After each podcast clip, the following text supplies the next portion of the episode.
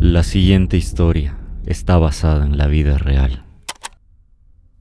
No sé cómo contar esta historia. Pasaron tantas cosas en medio de esta guerra y la idea central está tan politizada. Se me viene a la cabeza esta imagen de un grupo de hombres y mujeres vestidos de rojo. Tienen latas de leche condensada amarradas a la cintura y reúnen a varios campesinos afuera de sus casas. Los hacen arrodillar y les dicen que los van a matar. No les disparan porque no quieren gastar las balas. Son comunistas, los asesinos, no los campesinos. Y como no quieren gastar las balas, usan palas, asadones, palos, todo lo que encuentran por ahí regado, todas estas herramientas que los campesinos usan. El proceso de muerte es largo y requiere mucha energía.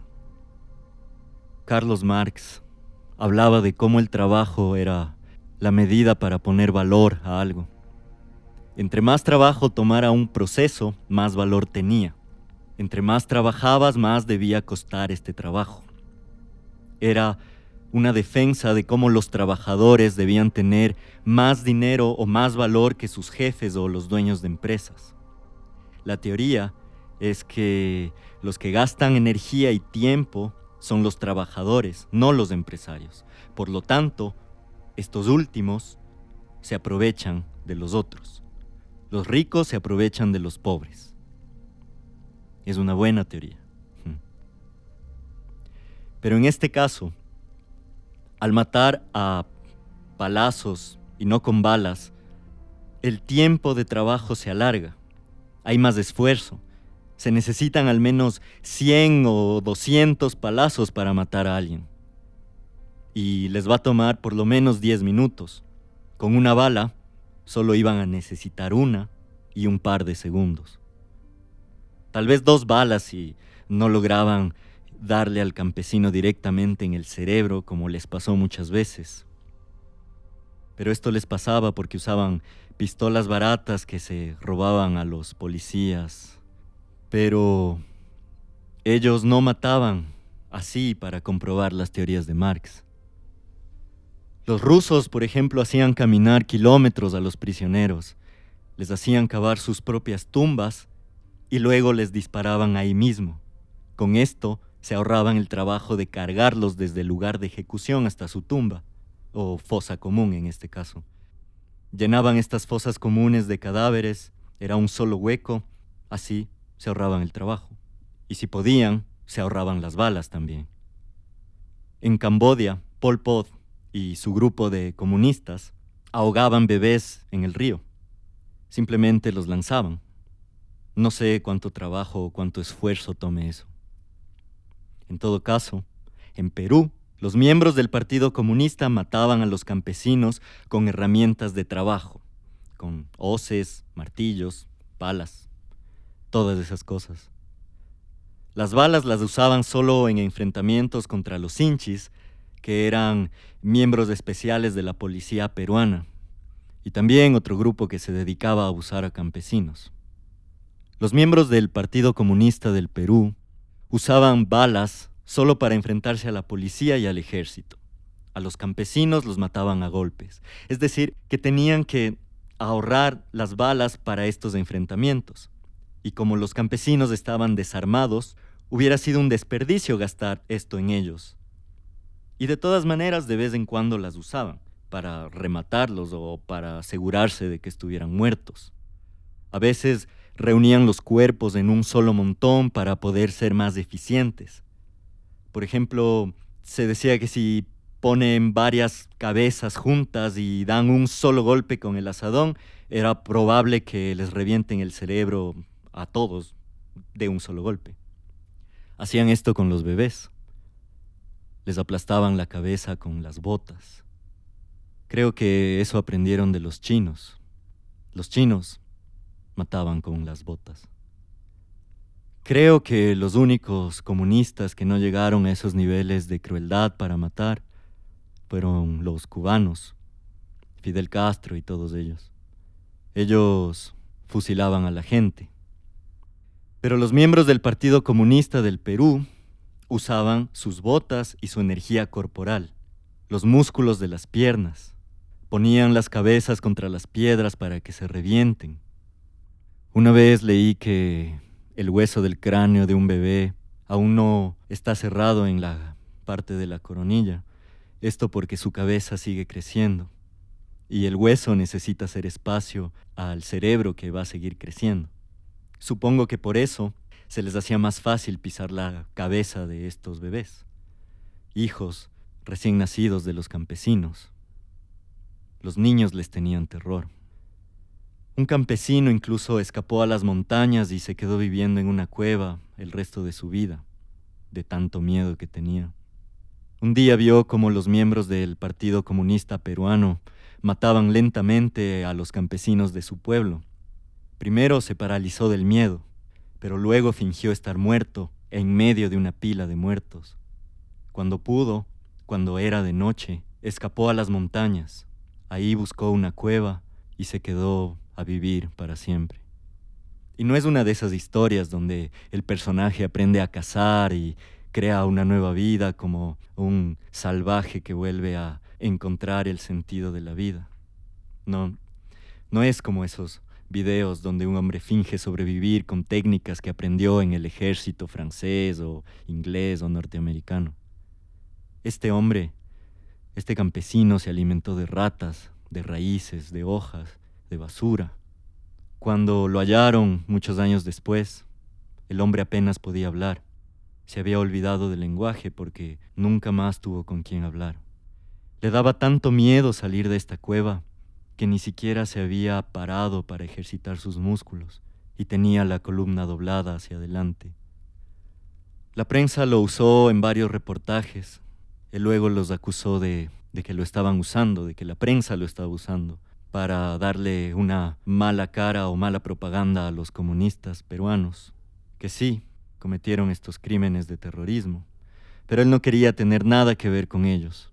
Quería que lo dejen morir en paz. Quería morirse y no sabía por qué seguía vivo. Se quedó atrapado en la pesadilla de esa noche que vio como los miembros del Partido Comunista del Perú, más conocido como Sendero Luminoso, mataban a su familia y a sus amigos. Y eso es lo que hacían los comunistas de todo el mundo. Usaban el miedo de la gente en Rusia, la gente tenía tanto miedo de las represalias de hablar en contra del régimen que preferían callarse. Se decían a sí mismos, ¿para qué quejarse si eso significaba ir a un gulag o morir? Mejor no decir nada, mejor ir aceptando poco a poco una vida miserable como la que los comunistas de hoy en día niegan. Siempre niegan estas cosas. En el caso de Sendero Luminoso, los comunistas modernos los niegan. Dicen que ellos no eran de verdad comunistas. Dicen que en realidad trabajaban para el imperio, para Estados Unidos, que era una forma de hacerle mala fama al verdadero comunismo, al comunismo serio, que solo quiere el bien de las personas. Porque para ellos el, comunismo es solo gente que solo se preocupa por los trabajadores y el bienestar común, nunca han robado, nunca han sido corruptos y por supuesto nunca, pero nunca han asesinado. Y bueno, si han asesinado ha sido en defensa propia y jamás han asesinado a gente pobre, solo a gente con dinero, a burgueses, pero porque esta gente se merecía morir. De vez en cuando también mataron a algún homosexual, pero porque la homosexualidad era parte de la burguesía. ¿Cómo ibas a ser homosexual en los años 70 si eras pobre? Tenías que trabajar. ¿De dónde ibas a sacar el tiempo para tener sexo con un hombre? Por lo tanto, si eras homosexual, eras un burgués y te fusilaban. Ahora niegan todo esto. Dicen que no es verdad, que el capitalismo ha hecho peores cosas. Y supongamos que sí. ¿Para qué competir en quién mató más o menos en medio de este terror? Pero eso no les importa. No hay mejor gente que la gente que sigue a Marx. El comunismo, el socialismo, la Unión Soviética, Cuba, el Che, todo eso son gente buena. Eso también es lo que decía Abimael Guzmán, el líder del Partido Comunista del Perú, o Sendero Luminoso. Todos dicen lo mismo. Pero extrañamente, todos terminan siendo tiranos y asesinos. Pero eso no es culpa de la teoría, porque ellos dicen que el verdadero comunismo no este falso, donde hubo muerte y miseria, sino el de verdad, el que aún no se ha probado, el que aún no existe. Ese es el de verdad. Por eso tenemos que seguir intentando. ¿Y qué importa si sale mal otra vez y millones mueren de nuevo? Solo van a decir que ese tampoco era, y van a probar de nuevo, y la gente les va a creer. Porque Marx era un genio, y nada de lo que dijo está mal. En este caso, todos los que estén en contra de sus ideas son gente estúpida que no entiende nada. Es gente que no tiene la capacidad para entender al mejor filósofo de todos los tiempos, Carlos Marx. Por eso, como los campesinos del Perú de la década de los ochentas, que apenas sabían leer, ¿cómo iban a entender al gran Karl Marx? Y la condena por no entenderlo y atreverse a irse en contra de sus grandes ideas fue la muerte. Los miembros del Partido Comunista del Perú los mataron con hachas y asadones atravesados en el estómago y la cabeza, como a ese campesino que tuvo que arrastrarse con los intestinos afuera para tratar de escapar de ellos, pero los senderistas los persiguieron con agua hirviendo para quemarlo. Campesino ignorante que no entendía a Marx. No sabía que todo lo que estaban haciendo era por el bien de él y del proletariado por eso lo quemaron con agua hirviendo y le destrozaron la cabeza con un asadón. Por su bien. En este punto, ya se habrán dado cuenta de que es nuestra culpa que el comunismo no haya funcionado. Por eso, esta historia, la historia de cómo miembros del Partido Comunista Peruano, mejor conocido como Sendero Luminoso, asesinó a 47 personas en Lunamarca el 3 de abril de 1983. Esta historia es la explicación de lo que pasa cuando el comunismo sí funciona, cuando hace lo que se supone que tiene que hacer. Todo empezó unas semanas antes, el 22 de marzo de 1983, cuando los campesinos de Lunamarca quemaron vivo y luego asesinaron a Olegario Curitomay, un senderista que estaba a cargo de la región. Pero cómo llegó todo el pueblo a odiar a este comunista al punto de quemarlo vivo en la plaza central. Para los marxistas es fácil ganarse a la gente. El mundo está lleno de injusticias. Hay muchos más pobres que ricos, porque todas las cosas del mundo tienden a un modelo de acumulación. Eso es parte de la naturaleza universal de las cosas. Pero los marxistas usan ese concepto para culpar a los ricos de la situación de los pobres. Y en parte tienen razón. Pero es mucho más complejo que simplemente decir eso. Pero no importa, digamos que tienen razón.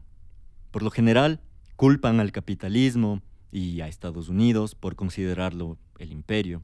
Es obvio que el mundo está lleno de injusticias, así que no es difícil hacerle notar a la gente que tienen que hacer algo al respecto pero lo que hacen realmente bien es explicar que la razón por la que esta injusticia existe es porque el capitalista explota y se aprovecha de los pobres. Por eso, la eliminación o la ejecución de este capitalista es la solución a todas las injusticias del mundo. El problema es que este capitalista es un ser humano, es una persona. Por lo tanto, esta persona debe ser destruida, es decir, asesinada para que esta injusticia deje de existir. No es casual que las personas que apoyan estas políticas siempre llamen a huelgas y paros y destrucción de la propiedad. Marx dijo en su ensayo titulado El triunfo de la contrarrevolución en Viena, Solo hay una forma en la que las agonías asesinas de la vieja sociedad y la sangrienta agonía de la nueva sociedad se pueden acortar simplificar y concentrar. Y esa forma es el terror revolucionario. Los socialistas Saben que deben destruir y causar terror y violencia para ganar el poder. Saben eso porque está en los escritos de Marx. Según él, la única manera de instaurar justicia es creando una destrucción tan vasta que los seres humanos no les va a quedar más remedio que empezar todo de nuevo. Y sobre las cenizas de esta destrucción se podrá implementar el sistema comunista. Eso es una revolución. Y no importa que haya gente que deba morir, inocentes o culpables. Al fin y al cabo, si mueren es porque están del lado equivocado, del lado capitalista, es decir, son los malos. Y los que mueran luchando contra esto son héroes. Pero no existen, no existirían, porque para ellos no hay individuos, sino comunidad. La destrucción y el odio son útiles para el pensamiento marxista son como una especie de hartazgo necesario para que la gente tome armas y se levante contra sus opresores. Los que siguen esta ideología detestan tanto a los que no comparten sus ideales que quisieran verlos muertos.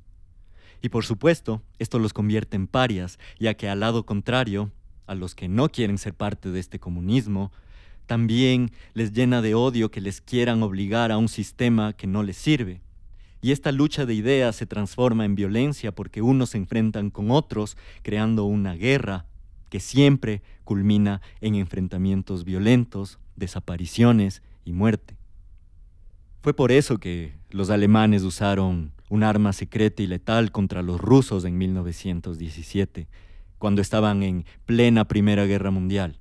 No fue una bomba, no fue un gas venenoso ni un elemento químico mortal, fue un hombre, una persona con ideas marxistas, Vladimir Ilich Ulyanov, mejor conocido como Lenin. Los alemanes financiaron a Lenin para desestabilizar a Rusia desde el interior y resultó ser una jugada maestra. Pero esta idea no hubiera funcionado si Rusia no hubiera estado sumida en una hambruna y pobreza generalizada por la guerra. Hubo tantos muertos y dolor en la Revolución rusa que cualquier cosa que viniera después era mejor. La idea era que el comunismo los había salvado y de paso Rusia se retiró de la guerra y así Alemania tuvo la ventaja. No es difícil entender por qué estas ideas son atractivas, sobre todo para los jóvenes. Es verdad que el mundo es injusto y es verdad que hay gente corrupta que se aprovecha de todos nosotros. Y como el mundo es un lugar injusto que está dominado por los ricos, los ricos son ricos porque abusan de los pobres. Los tienen esclavizados con sueldos miserables y se aprovechan de su mano de obra para hacer dinero que solo ellos pueden disfrutar. El problema es que estas definiciones dejan tantos cabos sueltos que cualquiera puede ser un burgués. Por supuesto, un marxista te va a decir que el marxismo es mucho más complejo que este estúpido resumen que yo estoy haciendo. Y sí, lo es. Es más complejo. Pero eso no quita que ese es el marco teórico en el que basaron todos sus asesinatos y atrocidades. En un principio estas definiciones suenan bien y no hay razón para no apoyarlas. Si me dices que el hijo de un rico tiene más probabilidades para salir adelante que yo, te voy a creer. Si se alimenta mejor, va a ser más fuerte. Si tiene comodidades y puede ir a una buena escuela, va a tener más oportunidades de tener un buen trabajo. Mientras que un campesino apenas tiene comida para desarrollar su cuerpo. Y si aprende a leer es porque tuvo suerte. El arma de los comunistas siempre fue infiltrar estas ideas por medio de la educación y de los sindicatos. Sabían que si les dicen a los jóvenes que la razón por la que no consiguen nada en la vida es porque los ricos les están robando, ellos se iban a llenar de ira y iban a tener deseos de vengarse, a veces hasta el punto de la violencia. Y la única manera de hacerte tener la suficiente ira como para que salgas a dar tu vida y matar a otros es si te repiten constantemente que la razón por la que tu vida es miserable es porque otros están aprovechando de ti. Nunca es tu responsabilidad, siempre es porque otro te está haciendo daño, un capitalista. Y eso es lo que hizo Sendero Luminoso durante los años 70. Atrajo a jóvenes estudiantes que luego fueron profesores de las universidades públicas y escuelas de los sectores más pobres del país. Desde ahí se dedicaron a indoctrinar con sus ideas a niños y jóvenes, y cuando estos crecieron, formaron parte de las filas de Sendero Luminoso. Su ritual de iniciación era que debían ir y matar a un policía. Como prueba de este asesinato, debían robar el arma de este policía y mostrarla como trofeo a su comandante senderista. Asesinar policías era el sueño de estos jóvenes enojados. Un policía representaba el poder del Estado capitalista. Y por eso casi nadie en su sano juicio apoya a un policía cuando está reprimiendo a la gente. De hecho, los deshumanizamos, los vemos como animales. Algunos los llaman cerdos, cerdos que sirven al Estado opresor. Esta deshumanización sirve para que cuando llegue el momento de asesinarlos, no sientas nada. En China, Mao Zedong usó un método de deshumanización llamado la revolución cultural. Este tenía el fin de deshacerse de las personas que se opusieran al comunismo. El objetivo de Mao era exterminar definitivamente a los pocos opositores que quedaban. Entre estos opositores al comunismo estaban campesinos, profesores y sobre todo estudiantes que querían rescatar los valores tradicionales chinos, las enseñanzas de Confucio y otro tipo de normas morales que habían caracterizado a China por milenios antes de que el comunismo llegara. Este exterminio se llevó a cabo sistemáticamente y con la ayuda de los mismos ciudadanos, a veces vecinos y hasta amigos de las personas que se oponían al régimen. Mao usó el mismo mecanismo de deshumanización. Este proceso le tomó años, pero cuando la revolución cultural llegó, los opositores al comunismo ya no eran vistos como personas, sino como entes de amenaza.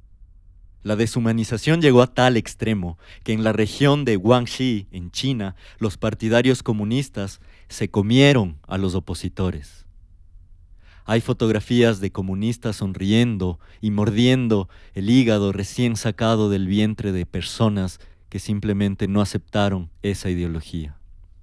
Lo realmente extraño no es que esto haya sucedido. Todo este canibalismo, tortura y asesinato en masa. Lo extraño es que los comunistas y políticos de izquierda contemporáneos no reconozcan estos crímenes. Es más extraño aún que la gente le siga creyendo, a pesar de todos estos sucesos. Con todo esto no es tan difícil entender lo que pasó en Perú con Sendero Luminoso. Los comunistas son muy buenos en propagar sus ideas, sobre todo porque tienen razón en muchas cosas. Es verdad que Rusia estaba dominada por una realeza que solo veía por sus propios beneficios y mantenía en la pobreza a sus pobladores. No era tan malo como cuando llegó el comunismo, pero era lo suficientemente malo como para realizar una revuelta. Igual en China. Luego de años de fracasos políticos por parte del emperador, la gente quería un cambio. Mao Zedong les ofreció ese cambio y luego los traicionó a cambio de poder. Latinoamérica siempre ha estado plagada de gobiernos corruptos, y en la época de Sendero, policías y militares cometían abusos contra los campesinos, violaban a las mujeres y robaban las pocas pertenencias que tenían. Todos y cada uno de estos abusos fueron respaldados por el Estado. Por eso los campesinos se alegraron cuando los integrantes de Sendero Luminoso llegaron a matar a la clase política y a los policías y dueños de tierra que abusaban durante años. Los campesinos recibieron a Sendero como si fueran héroes y los dejaron tomar el poder. Y al inicio fue como una luna de miel. Los miembros del Partido Comunista Peruano se dedicaron a cazar ladrones y ejecutarlos públicamente.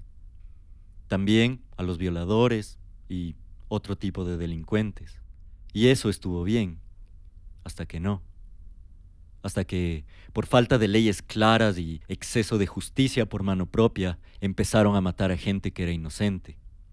Por ejemplo, a los curas los mataban solo por ser curas, a dirigentes políticos solo por no respaldar sus ideas, o a jóvenes solo por no querer ser parte de su partido político porque ese es el problema. Todos queremos justicia social y alguien que se dedique a matar a los delincuentes y eliminarlos. Pero ¿qué pasa cuando las personas que elegimos para hacer eso se convierten en ellos, en delincuentes? ¿Qué pasa cuando todo un pueblo cede el poder a una sola persona y resulta que esa persona es un completo psicópata lleno de una ideología asesina? Luna Marca es la respuesta a esa pregunta. Si el concepto de un burgués es alguien que tiene más que otro, ¿qué pasaba con aquellos campesinos que tenían una vaca para poder ganarse la vida vendiendo leche? Según Marx, esa persona es un burgués, ya que tiene más que la persona que no tiene una vaca. La persona con la vaca debe ser eliminada para igualar a la sociedad. Esas son sus ideas puestas en práctica. Así que los miembros de Sendero, bajo la guía de Olegario Curitomay, quien recibía órdenes directas de Abimael Guzmán, el líder de Sendero, empezaron a castigar a la gente que tenía más que otros. Un día azotaron a alguien porque no quería que le arrebataran su vaca. Luego a alguien que tenía un terreno para sembrar papas. Luego a alguien que tenía dos camas en lugar de una. Y así, en menos de un año, Sendero Luminoso tomó posesión de las tierras de los campesinos. Nadie, bajo el comunismo, puede tener propiedades. Ese es el concepto general de Marx. Si tienes una propiedad, eso te convierte en un capitalista. Así que solo ellos, los comunistas, podían administrar las tierras de todos los demás. El líder es el que guía, y es él quien decide quién debe comer y quién no, a quién se le da trabajo y a quién no. Y no solo eso, sino que Olegario Curitomay empezó a racionar la comida y todos los bienes de cada uno de los pobladores. También les prohibió salir de Lunamarca sin pedir permiso previo. Cada poblador debía comunicar a dónde iba y se controlaban los horarios, las horas en las que salían o entraban de su casa. Y esto no es raro, no es algo que solo hicieron en Lunamarca. Esto es lo que pasa en Cuba. Nadie tiene derecho a nada porque nadie es el dueño de nada en el comunismo. Y como los campesinos dejaron de producir y les cerraron la salida y entrada a otras personas de otros pueblos, cada vez había menos comida. No pasó mucho tiempo hasta que los campesinos hartaron. Esas eran tierras que les pertenecían, eran sus vacas y sus embríos. ¿Por qué iban a permitir que uno de ellos, solo por ser miembro de la cúpula del Partido Comunista, les diga cuánto deben comer y cuánto no, cuánto deben comer sus hijos? Sendero Luminoso les prohibió tener fiestas, dormir tarde, hablar de temas que no sean correctos o lo que ellos decían que eran correctos. E incluso les quitaron la ropa. En el comunismo todos deben vestirse igual, hombres y mujeres, porque son lo mismo. Por eso, sus vestimentas no deben tener color, ni forma, ni identidad. La gota que derramó el vaso fue cuando Sendero empezó a matar a los campesinos solo porque se quejaban. Se quejaban de lo que los comunistas hacían.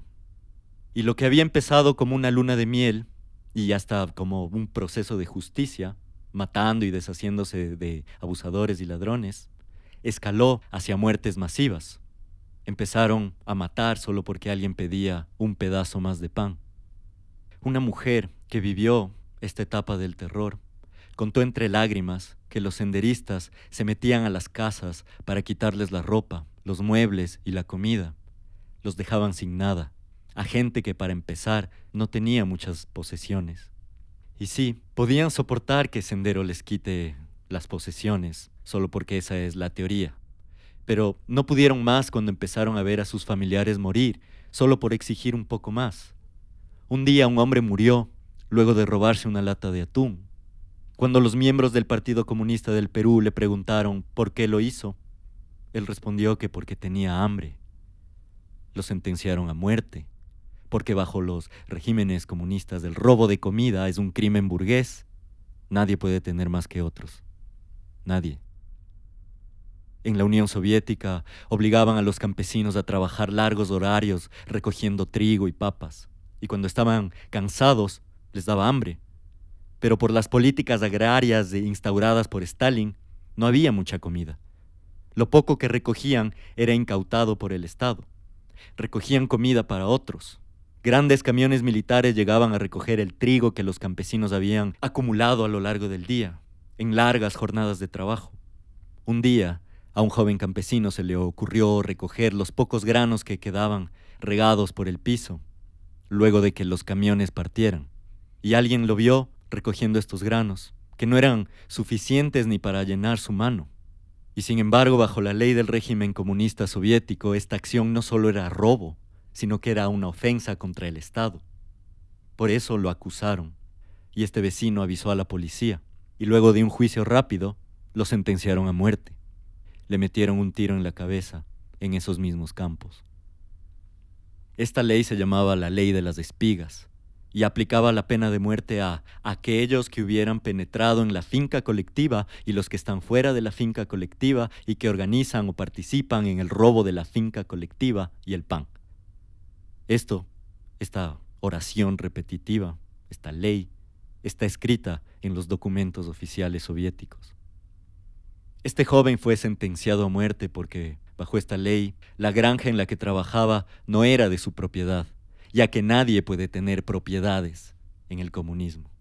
Solo el Estado es dueño de las tierras, ya que es el Estado el que cuida a su gente y se encarga de repartir en partes iguales a todos los frutos este niño al estar trabajando ahí, técnicamente estaba en propiedad que no le pertenecía, y al robar los granos de trigo estaba cometiendo un robo directamente al Estado, por lo tanto estaba robándole directamente al pueblo y merecía la muerte. Los senderistas, al seguir la misma ideología, aplicaban las mismas leyes. En el caso de este hombre que robó la lata de atún, era lo mismo. Su crimen fue haber robado algo que le pertenecía a los demás. Era una ofensa de burgués. Por lo tanto, lo hicieron arrodillar y le hicieron pedir perdón por el crimen. El hombre asumió su culpa. Sabía que era su culpa. Dijo delante de todo el pueblo que había dado el mal ejemplo y alabó la justicia que los senderistas le estaban aplicando. Cuando acabó de hablar, le dispararon en la nuca. Una mujer que fue testigo de las matanzas dijo que, a pesar de que los senderistas eran severos en la manera de aplicar justicia, también eran amables. Eran amables para meterte un tiro en la nuca. Te pedían de favor que te arrodilles. Y cuando estabas de espaldas y acostado boca abajo contra el piso, te disparaban.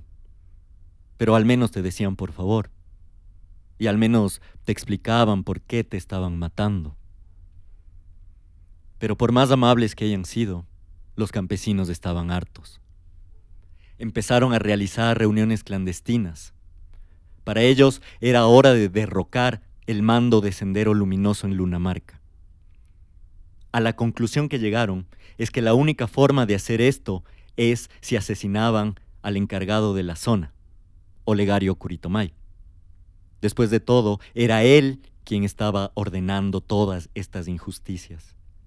Así que la noche del 22 de marzo, el pueblo se alzó de armas, con palos y piedras. Arrestaron a Olegario y lo llevaron a la plaza, lo amarraron. Al inicio todo estaba calmado, solo le insultaban. La idea que tenían era juzgarlo en la plaza y luego entregarlo a la policía. Pero de repente, una mujer que había sufrido las injusticias de Olegario le tiró del pelo. Luego otra le escupió. Y así, poco a poco, más campesinos se fueron uniendo en estas agresiones y empezaron a perder la cabeza. Le arrancaron las ropas, le lanzaron piedras, le golpearon con palos hasta casi hacerlo desmayar. Lo amarraron a un poste y le leyeron el cargo por el que iba a ser ejecutado. Le hicieron pedir perdón de rodillas. Luego le echaron gasolina y lo quemaron vivo. Finalmente, cuando Olegario se arrastraba para tratar de escapar de las llamas, le metieron un tiro. Cuando Abimael Guzmán se enteró de esto, organizó una venganza que debía ser implacable. Nadie iba a burlarse de Sendero Luminoso. Ordenó que un mando de senderistas vaya a realizar una matanza, y los instruyó claramente. No debían solo matarlos, debían destruir sus cuerpos. Abimael Guzmán quería mandar un mensaje al resto de campesinos en los otros pueblos que estaban subyugados a Sendero. Quería aplacar cualquier intento de subversión campesina en contra del Partido Comunista del Perú. Y para eso debía dar el ejemplo. Debía meterles tanto miedo a los que se atrevieron a irse en contra del partido que ni siquiera se les iba a ocurrir pensar en un nuevo intento de subversión. Abimael Guzmán había hecho todo un análisis de los fracasos de las revoluciones comunistas alrededor del mundo. Según él, el error de Mao Zedong en China fue no haber exterminado completamente a los que se oponían al comunismo por miedo a perder el favor de los campesinos. Él no iba a cometer el mismo error. No iba a dejar vivo a nadie que no comparta el pensamiento de Marx y Lenin. Unos años antes de Lunamarca, en 1980, Guzmán mandó a ejecutar a decenas de perros y los hizo colgar en postes por las calles de Lima. Los policías tenían miedo de bajar a estos perros de los postes y los dejaron podrir, porque creían que tenían bombas al interior. Tuvieron que llegar fuerzas especiales para bajar a los perros de los postes. Estaban vacíos. Solo eran perros callejeros que habían sido degollados para mandar un mensaje. Un mensaje que Abimael Guzmán quería lanzar al mundo. Según él, estos eran los perros de Deng Xiaoping. Xiaoping fue el comunista chino que tomó el mando luego de la muerte de Mao. Y lo primero que hizo fue revertir sus políticas. Además, atacó a Mao y lo culpó de años de matanzas y hambrunas que dejaron a millones de personas muertas. Abimael amaba a Mao Zedong Tenía fotos de él colgadas y hasta se había ido a estudiar en China tácticas de guerrilla. Fueron los comunistas chinos quienes le enseñaron a hacer bombas caseras con un poco de explosivo metido en latas de leche condensada.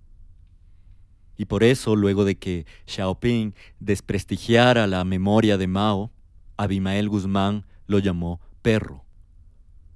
Para los comunistas de aquella época, los perros eran animales que solo servían como instrumentos capitalistas. Los senderistas querían realizar una limpieza social y para eso debían matar a perros y homosexuales. Así que, con el acto de matar a decenas de perros callejeros y colgarlos de postes, Abimael estaba mandando el mensaje de que cualquier traidor al comunismo iba a sufrir el mismo destino, el destino de un perro callejero. Pero Deng Xiaoping no era un perro. De hecho, fue un hijo de campesinos que supo ir subiendo puestos en el Partido Comunista Chino hasta llegar a ser el líder absoluto luego de la muerte de Mao. Y además de revertir sus políticas, Deng Xiaoping hizo reformas que se podrían considerar capitalistas. Gracias a él, China inició un rápido ascenso hasta convertirse en potencia mundial pero como eran reformas capitalistas, Abimael Guzmán y otros comunistas lo odiaban. Y no solo eso, sino que temían que les pase algo parecido. Abimael temía que en el campo peruano, en la sierra de Ayacucho, se esté gestando un Xiaoping peruano. Y si esto estaba pasando, sería el hombre que iba a derrocarlo y cambiar sus políticas. Por eso debía exterminar cualquier intento de subversión, cualquier atisbo de pensamiento anticomunista, incluso si aún eran bebés. Abimael quería eliminar el problema de raíz, si era posible desde el vientre. Por eso, en las matanzas, a las mujeres embarazadas las reunieron en cuartos para matarlas a golpes y luego las cortaron en pedazos con hachas campesinas peruanas que no tenían idea de quién carajo era este tal Deng Xiaoping o Mao Zedong o Karl Marx. Campesinas que solo trataban de sobrevivir al día a día, cuidándose de militares y policías abusivos, deseando que el corrupto gobierno peruano no les venga a joder más. Y sin embargo, la mañana del 3 de abril de 1983, 60 senderistas madrugaron, comandados por Víctor Quispe Palomino. Tomaron un desayuno ligero y se armaron con cuchillos afilados, hachas, machetes y pistolas. Llegaron puntuales a las 8 de la mañana al pueblo de Yanacolpa. Divisaron a los campesinos que estaban trabajando en sus labores diarias de ganado y siembra y los fueron llamando uno por uno. No está claro si les mintieron, diciéndoles que solo querían conversar y arreglar las cosas, o si los amenazaron inmediatamente y por eso tuvieron que ceder. En todo caso, los senderistas reunieron a 29 campesinos en una de las viviendas y cuando ya estaban indefensos los amarraron de pies y manos. Los acomodaron en un solo bulto de cuerpos en el centro de la casa y procedieron a cortarlos a machetazos. La sangre a veces golpeaba arterias y salía expulsada hacia las paredes y los cuerpos de los miembros del Partido Comunista del Perú no se cansaron hasta que vieron que nadie se movía.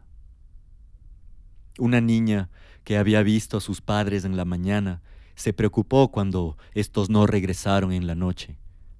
Cuatro días pasaron hasta que los encontró adentro de esta casa, cortados con machetes, su padre, su madre, su hermano menor.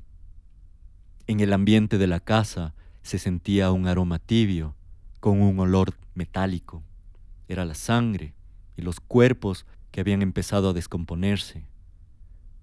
Veinte años después, en una entrevista, ella dijo, mi mamá estaba muerta, ya con hacha, mi papá igualito, amarrado su pie con cable, su mano, mi hermano también, estaban todos amarrados con cable, muertos. Los miembros del Partido Comunista del Perú destrozaban manos y rostros de las víctimas para que no se los pueda reconocer. Si tenían tiempo, los enterraban en lugares lejanos para que nunca encuentren estos cuerpos. Si no, los dejaban podrirse en lugares donde los mataban. Tomó años encontrar y reconocer todos estos cuerpos. Hasta el día de hoy, muchos siguen desaparecidos. En todo caso, luego de asesinar a este grupo de campesinos de Yanacolpa, los senderistas se dirigieron a Atacara. En el camino vieron a un campesino que estaba dando de pastar a sus vacas. Se acercaron, lo hicieron arrodillar y justo antes de matarlo vieron que su esposa se acercaba con su niño pequeño. Ella les rogó por sus vidas, sobre todo a las senderistas mujeres, pensando que quizás ellas iban a entender su situación. Les mostró a su hijo, pequeño, que lloraba de miedo. Lo que esta campesina no entendía es que entre los comunistas no hay esos lazos, no hay esta idea de un lazo con un niño solo por ser mujer.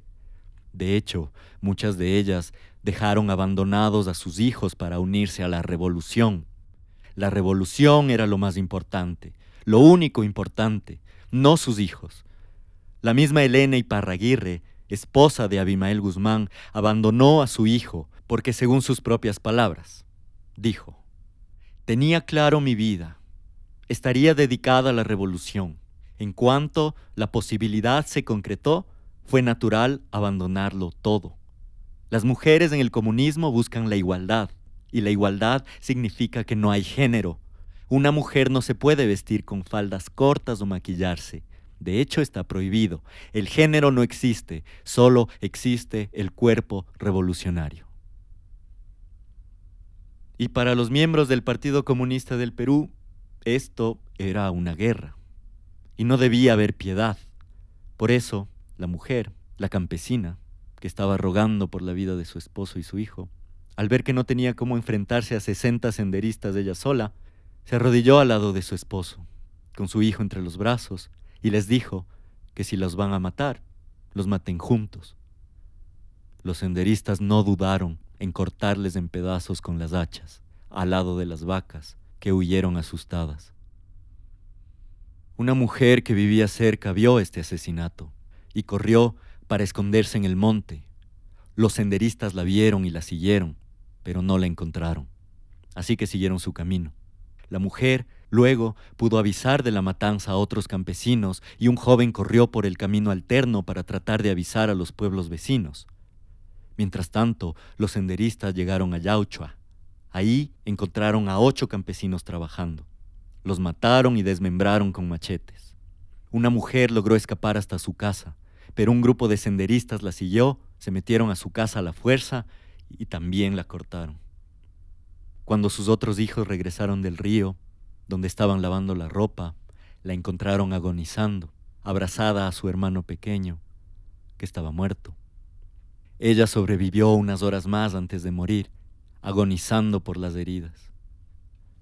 Los miembros del Partido Comunista Peruano avanzaron hasta Lunamarca por la carretera de Moila Cruz. Al mismo tiempo, el joven que había tomado el camino alterno a Lunamarca se encontró con un grupo de campesinos que estaban haciendo trabajo comunitario para arreglar la carretera. El joven les avisó de las matanzas y de que los senderistas estaban por llegar. Los campesinos discutieron sobre lo que debían hacer. Por un lado, si huían, los senderistas llegarían al pueblo y habría más personas que sufrirían y serían asesinadas. Y por otro lado, si se quedaban, podían intentar detenerlos, pero ellos morirían. Decidieron que lo correcto sería quedarse para enfrentarlos, y así intentarían salvar a la gente del pueblo, sacrificándose. Enviaron a un grupo pequeño a que avisen a la gente en Lunamarca y los demás se quedaron. Solo tenían palos para defenderse. Como los senderistas no llegaron, subieron a las lomas para tratar de divisarlos. Ahí los emboscaron. Los senderistas habían decidido no cruzar por la carretera precisamente para no ser vistos. Algunos campesinos se les enfrentaron, pero ellos les dispararon. Los demás, los pocos que quedaron, se rindieron. A estos les hicieron acostar en el piso y los mataron a golpes.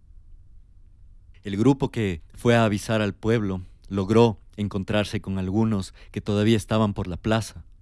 Estos pobladores rápidamente organizaron a los niños y a algunas mujeres para que corran hacia las montañas y se escondan.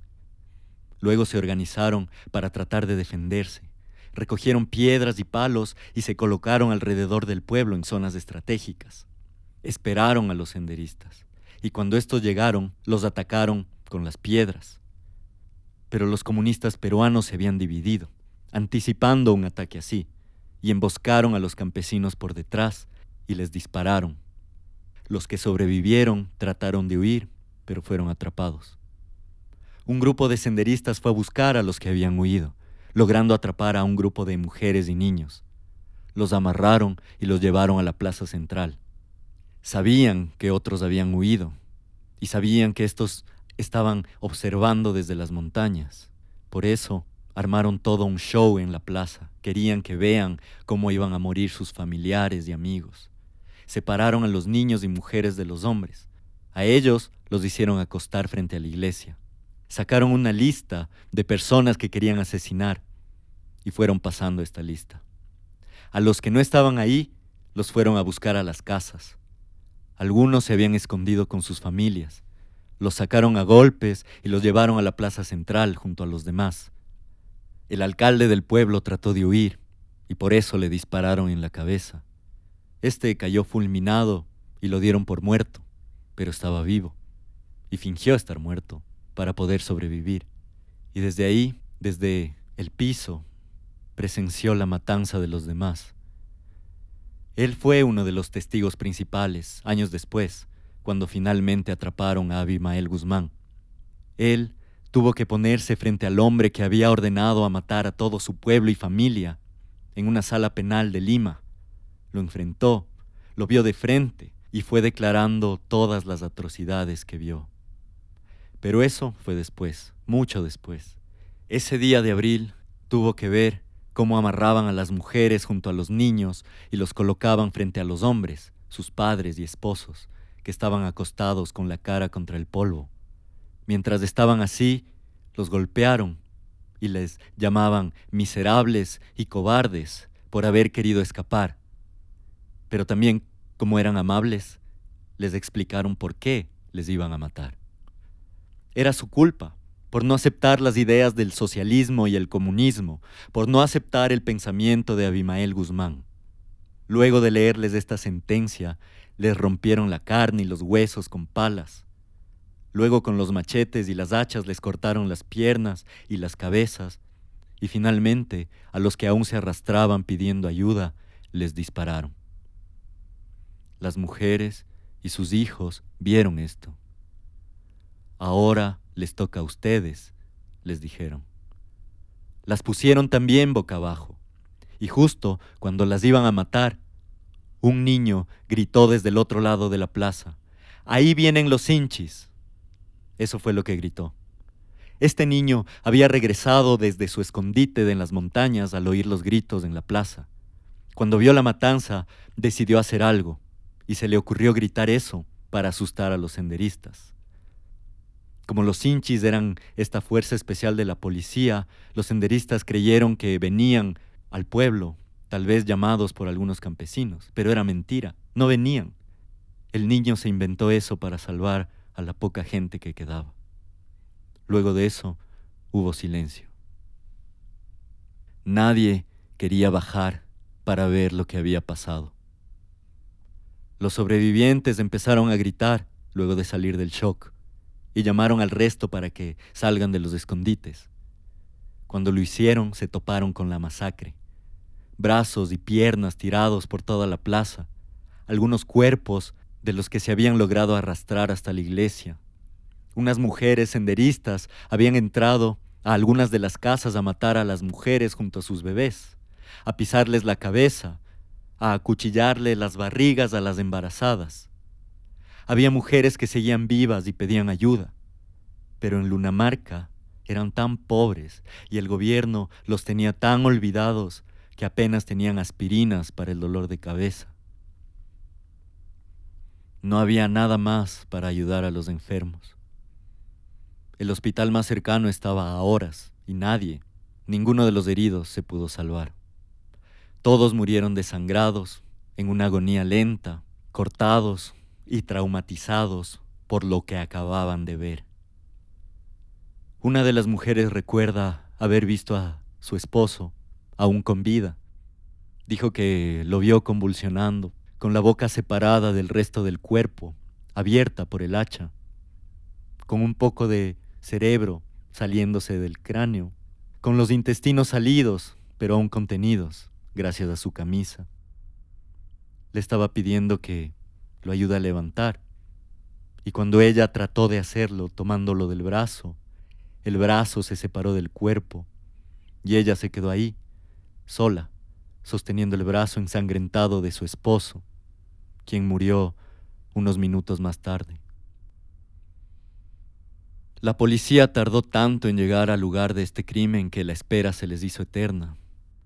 Tuvieron que ver cómo los cuerpos de sus seres queridos se iban llenando de moscas, pudriéndose frente a la iglesia, porque no había nadie que los fuera a ayudar.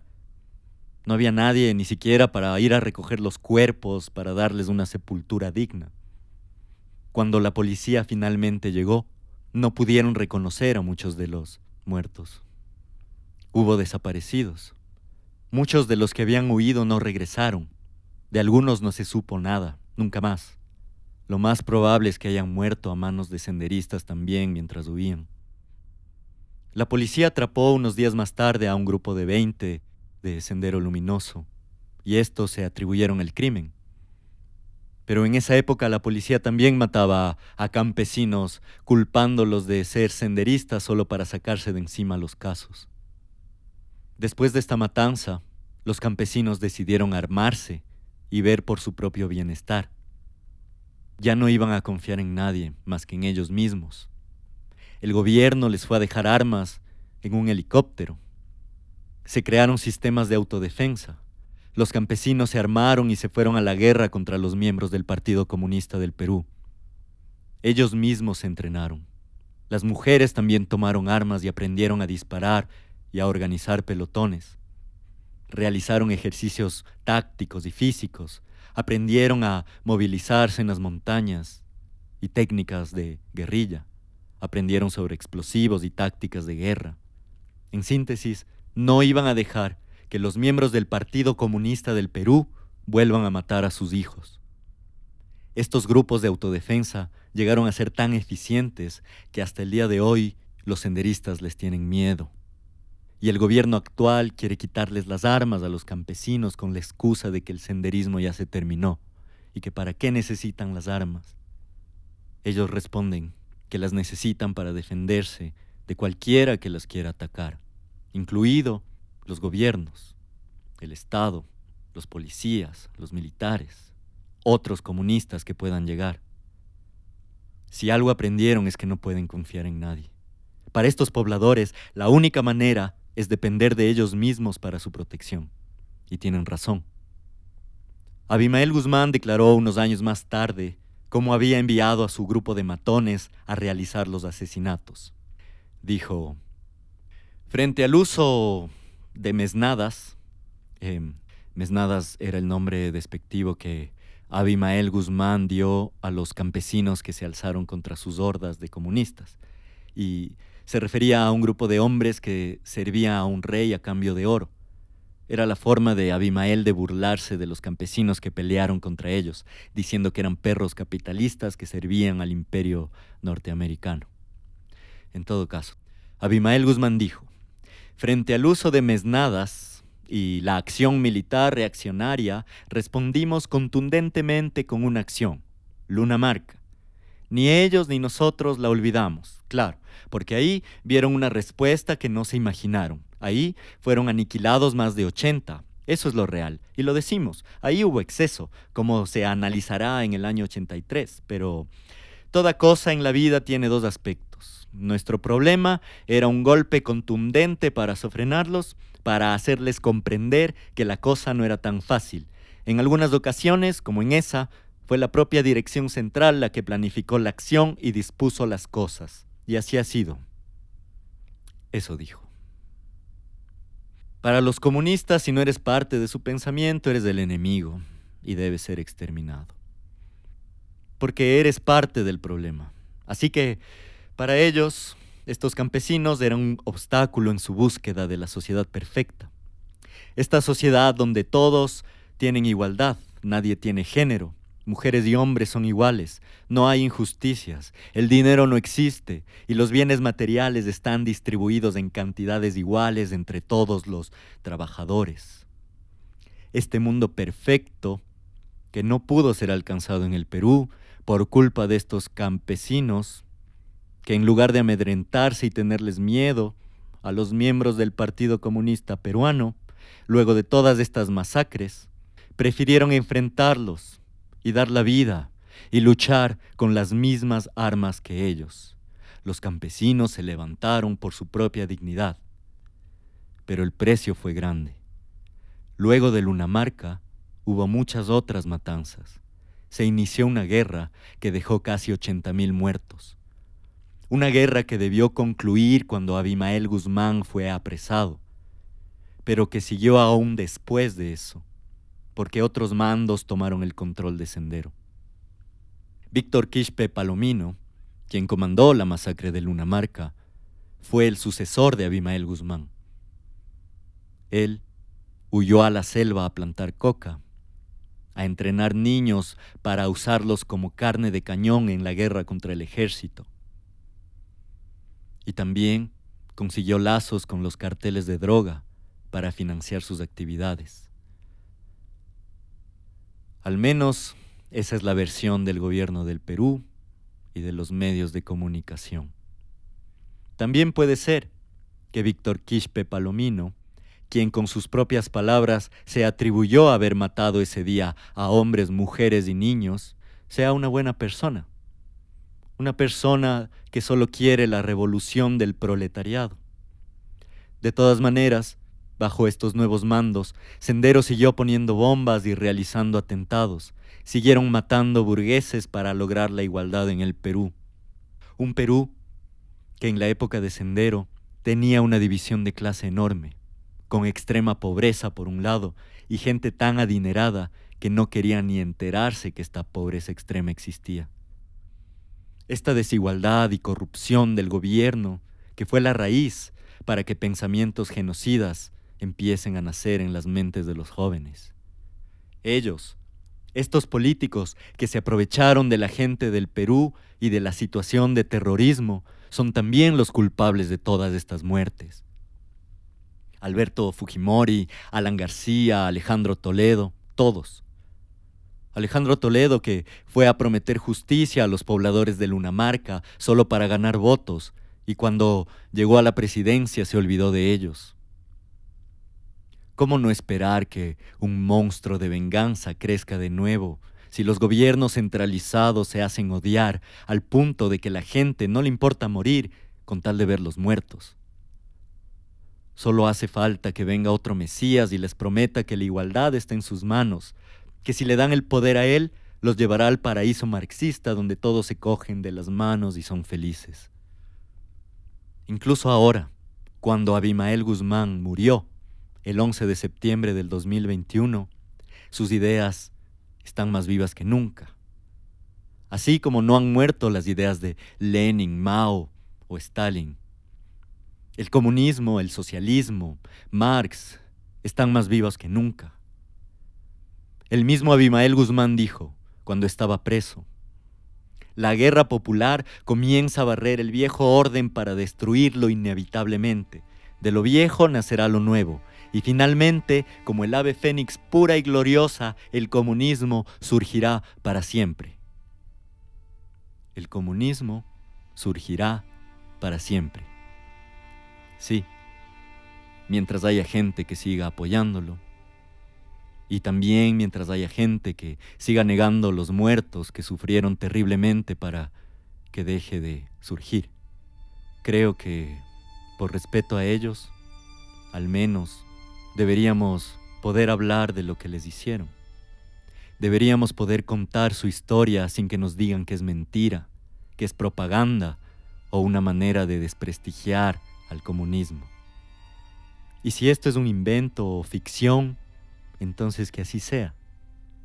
Volvamos a intentarlo. O como dicen los comunistas ahora, intentémoslo por primera vez. Porque el comunismo, el verdadero comunismo, nunca se ha logrado. Pero si lo intentan de nuevo, tienen que saber que habrá campesinos armados que van a defenderse. Siempre hubo. Mientras tanto, nosotros al menos hagamos el esfuerzo por recordarlos.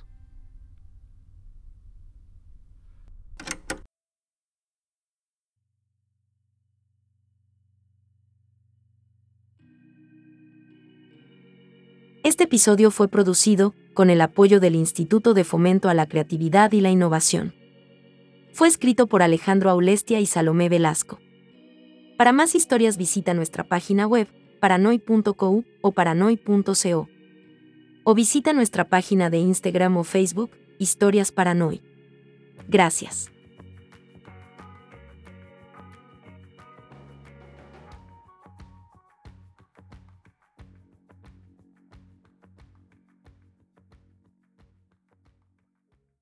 Mary redeemed a $50,000 cash prize playing Chumba Casino online. I was only playing for fun, so winning was a dream come true. Chumba Casino is America's favorite free online social casino. You too could have the chance to win life changing cash prizes.